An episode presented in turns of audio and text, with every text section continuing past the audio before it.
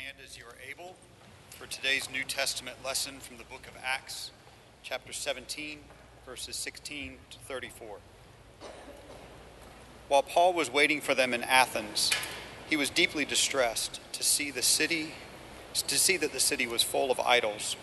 So he argued in the synagogue with the Jews and the devout persons, and also in the marketplace every day with those who happened to be there. Also, some Epicurean and Stoic philosophers debated with him. Some said, "What does this babbler want to say?" Others said, "He seems to be a proclaimer of foreign divinities." This was because he was telling the good news about Jesus and the resurrection. So they took him and brought him to the Areopagus and asked him, "May we know what this new teaching is that you are presenting? It sounds rather strange to us, so we would like to know what it means." Now all the Athenians and the foreigners living there would spend their time in nothing but telling or hearing something new. Then Paul stood in front of the Areopagus and said, "Athenians, I see how extremely religious you are in every way. For as I went through the city and looked carefully at the objects of your worship, I found among them an altar with the inscription, 'To an unknown God.' What therefore you worship is unknown, this I proclaim to you. The God who made the world and everything in it, he who is Lord of heaven and earth, does not live in shrines made by human hands, nor is he served by human hands, as though he needed anything, since he himself gives to all mortals life and breath and all things. From one ancestor he made all nations to inhabit the whole earth, and he allotted the times of their existence and the boundaries of the places where they would live, so that they would search for God and perhaps grope for him and find him. Though indeed he is not far from each one of us. For in him we live and move and have our being, as even some of your own poets have said, 'For we too are his offspring.' Since we are God's offspring, we ought not to think that the deity is like gold or silver or stone, an image formed by the art and imagination of mortals. While God has overlooked the times of human ignorance, now he commands all people everywhere to repent, because he has fixed a day on which he will have the world judged in righteousness by a man whom he has appointed. And of this he has given assurance to all by raising him from the dead." When they heard of the resurrection of the dead, some scoffed, but others said, "We will hear you again about this." At that point, Paul left them. But some of them joined him and became believers, including Dionysius the Areopagite and a woman named Damaris, and others with them. This is the word of God for the people of God. Thanks be to God. You may be seated. Thank you, Jeff, for reading our lesson this morning. And to all of you who are with us, we're grateful that you're here. And as Casey mentioned, we're praying for those for their safe return as they come back from holiday, from a time apart.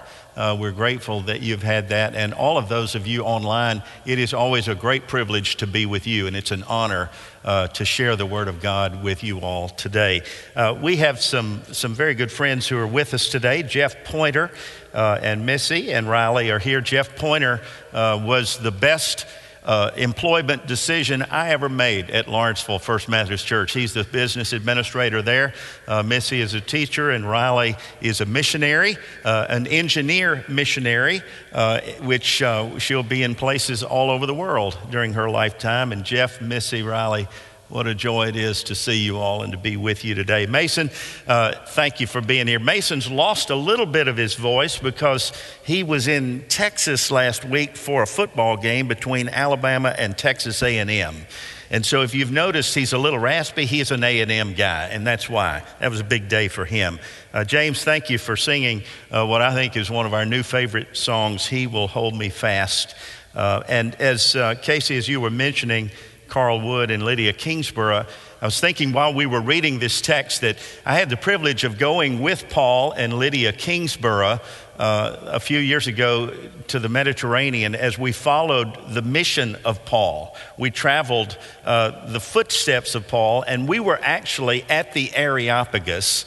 We were there at the real Parthenon, not the one on West End, but we were at the Acropolis in Athens with Paul and Lydia. And I'll tell you, when you take a trip to the Mediterranean with a guy named Paul and a woman named Lydia, you really are walking in the footsteps of the book of Acts. And so we remember those families especially today in their great loss and in heaven's great gain. Well, it's hard to believe we've come to the end of this series that we started on Sunday, August the 8th, on the book of Acts called Empowered. And over the last 2.5 months, we have trekked through Dr. Luke's depiction of the early church from her birth at Pentecost in Jerusalem to her extended witness in Judea, in Samaria, and the ends of the earth. And as we said all along, the lead character in the book of Acts is not the apostles, it's not the elders. The lead character is the Holy Spirit.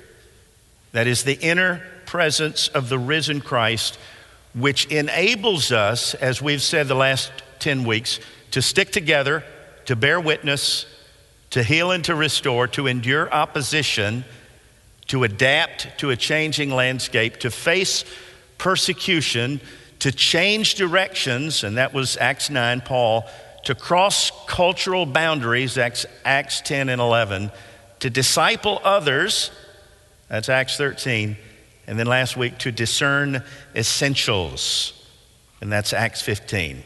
This morning, we come to the 11th and final message in the series, and I want us to conclude by focusing on how the Holy Spirit empowers us to contextualize our faith, to contextualize our witness.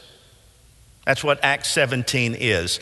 Acts 17 is an absolute clinic in what I call missional contextualization. That is the process of relating the teaching to a specific setting. Contextualization. That's what a good preacher, that's what a good teacher does. A good teacher is able not only to exegete the scripture, to interpret the scripture, but also to interpret the culture of its hearers. Now, it's interesting to me that both the form and substance of Paul's preaching in Athens is specifically aimed at persuading educated and philosophically minded Greek people to believe in Jesus. He's contextualizing in a way that is specific to his audience.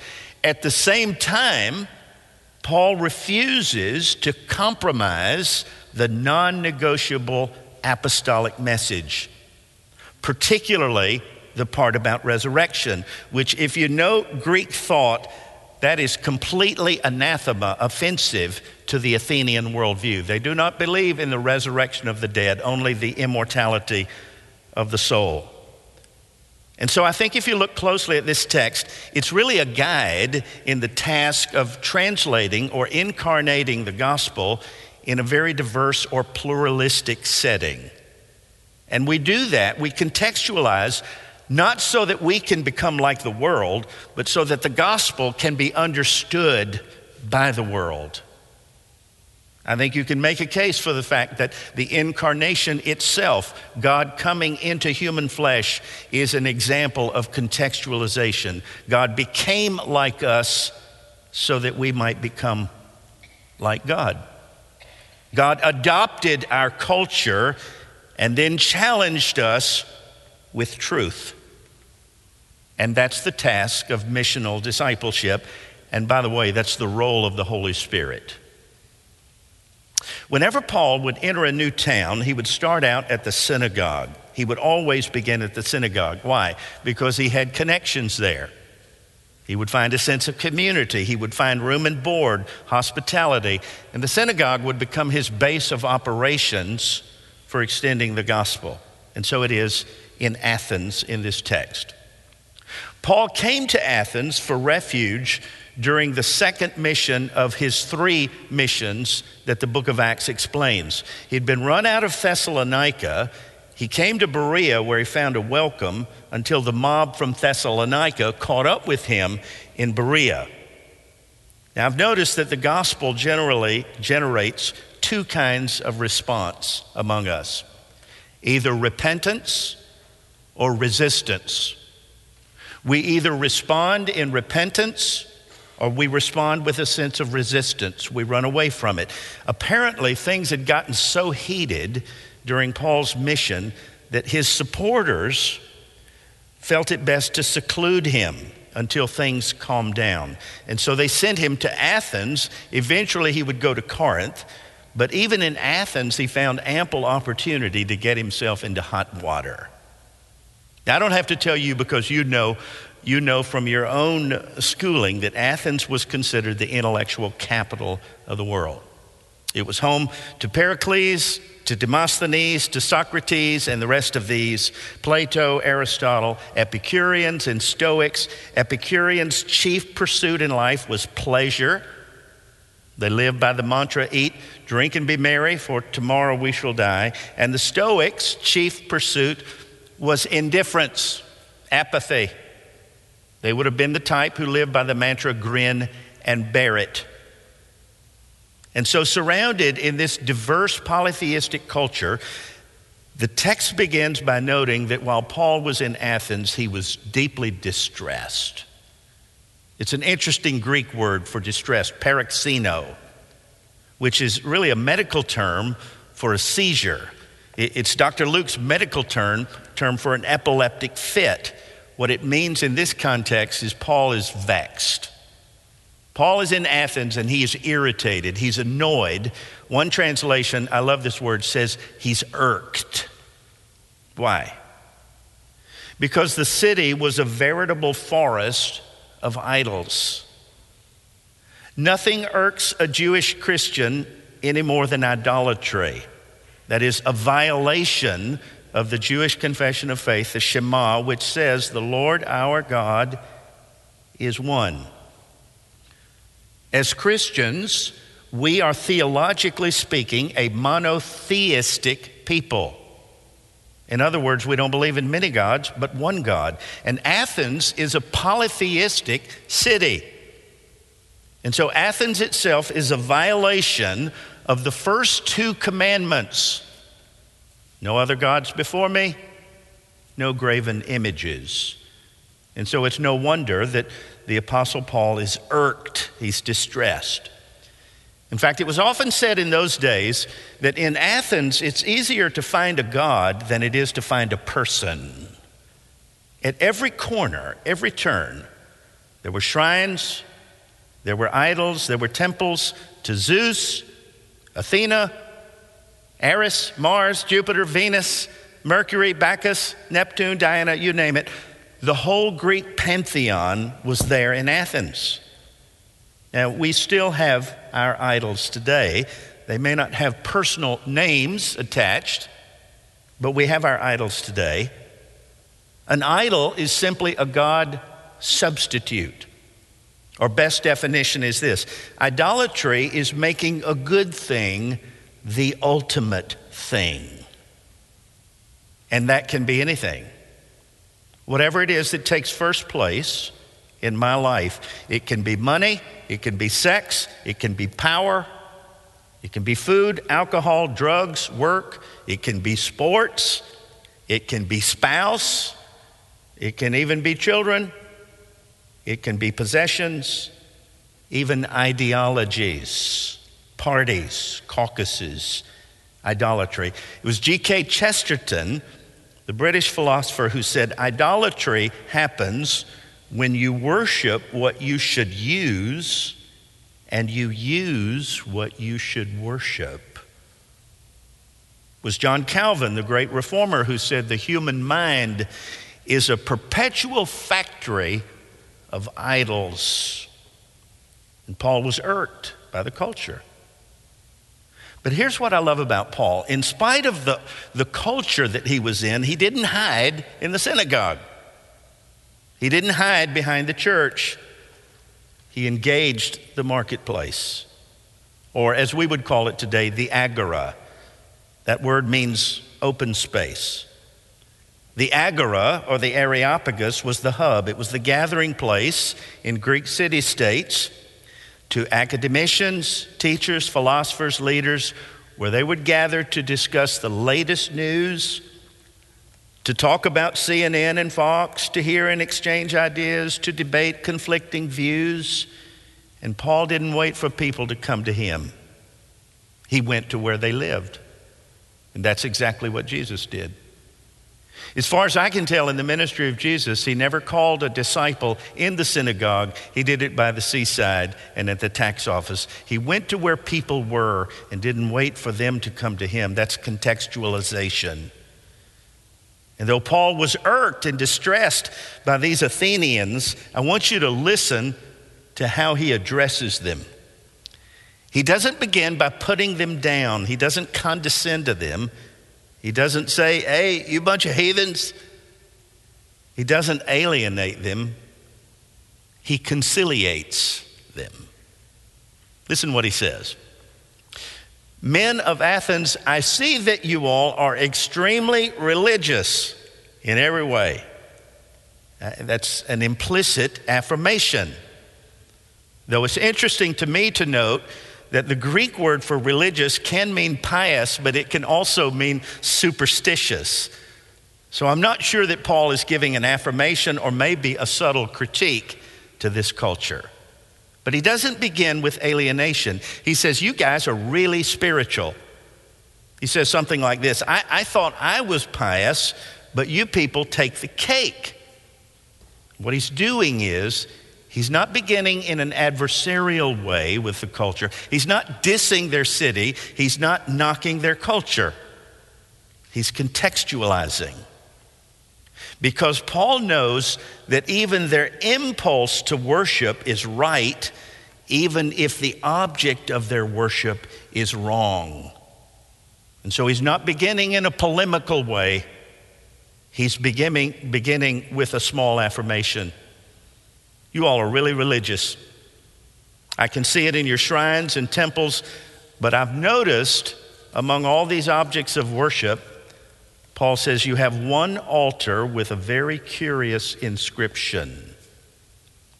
It says, to the unknown God. What therefore you worship as unknown, this I proclaim to you.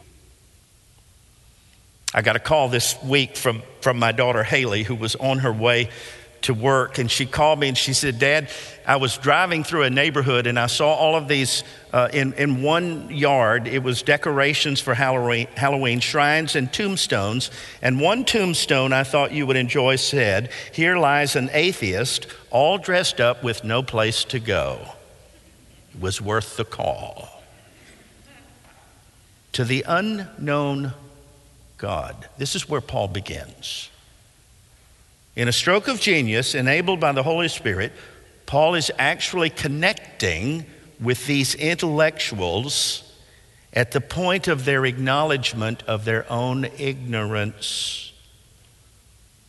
What therefore you worship as unknown, this is what I want to talk to you about.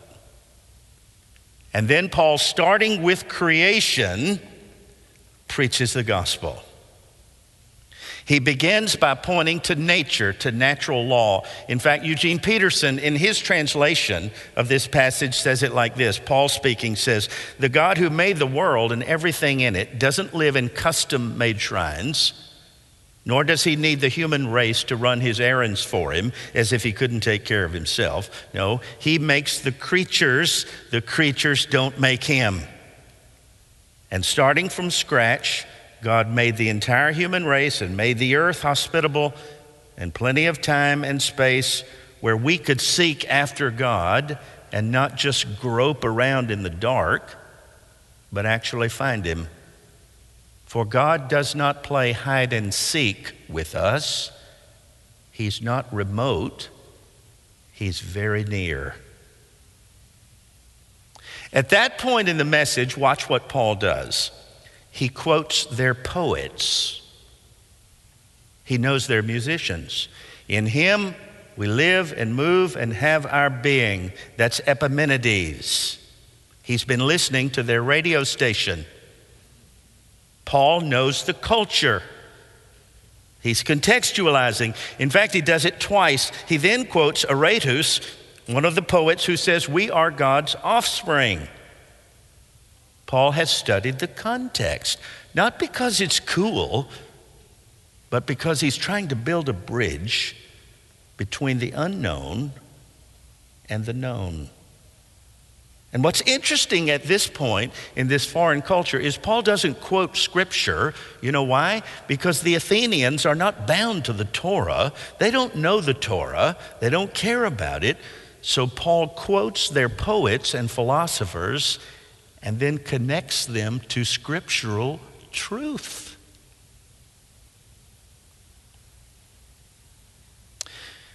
I think you can come to the knowledge of God through nature. I think you could go outside today. I think you could walk at Radnor today and you would know beyond the shadow of a doubt that someone made all that is. I believe that's true, that knowledge of God comes through nature. You can understand the Creator through the creation.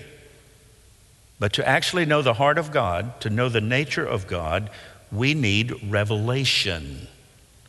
We need truth revealed in a person. And at this point, after talking about creation and poetry, Paul points them to the God-man of Nazareth, who is seeking us, who demands our repentance, who will judge all the earth, who was crucified and risen. Paul says, this is the unknown one who makes God known. Now, it's an interesting response in Athens. When they hear the bit about resurrection, some of them just turned him off. Because, as I said, they believed in the immortality of the soul, but they could not possibly believe in the resurrection of the body. And some just checked out. And Paul would later write in 1 Corinthians 1:26 that Christ crucified and risen is a stumbling block to the Jews and it's foolishness to the Greeks. But to those of us who are being saved, it's the wisdom of God. Some of those in the audience that day demonized, criticized Paul. They said he is a proclaimer of foreign divinities. Now, ironically, they said the same thing of Socrates 4 centuries earlier before they made him drink the hemlock. Just because we don't understand it doesn't mean it's not true. Paul is a Christian Socrates who knows the wisdom of God because God has revealed God's self to him on a Damascus road, and he cannot keep his witness silent. And so he's building a bridge. He's contextualizing. It was Chuck Swindoll who said, people who inspire others are those who see invisible bridges at the end of dead-end streets. People who inspire others are those who see invisible bridges at the end of a dead-end street. Now, it's interesting to me that there was no Greek Pentecost on that day. There weren't 3,000 who joined like in Acts 2.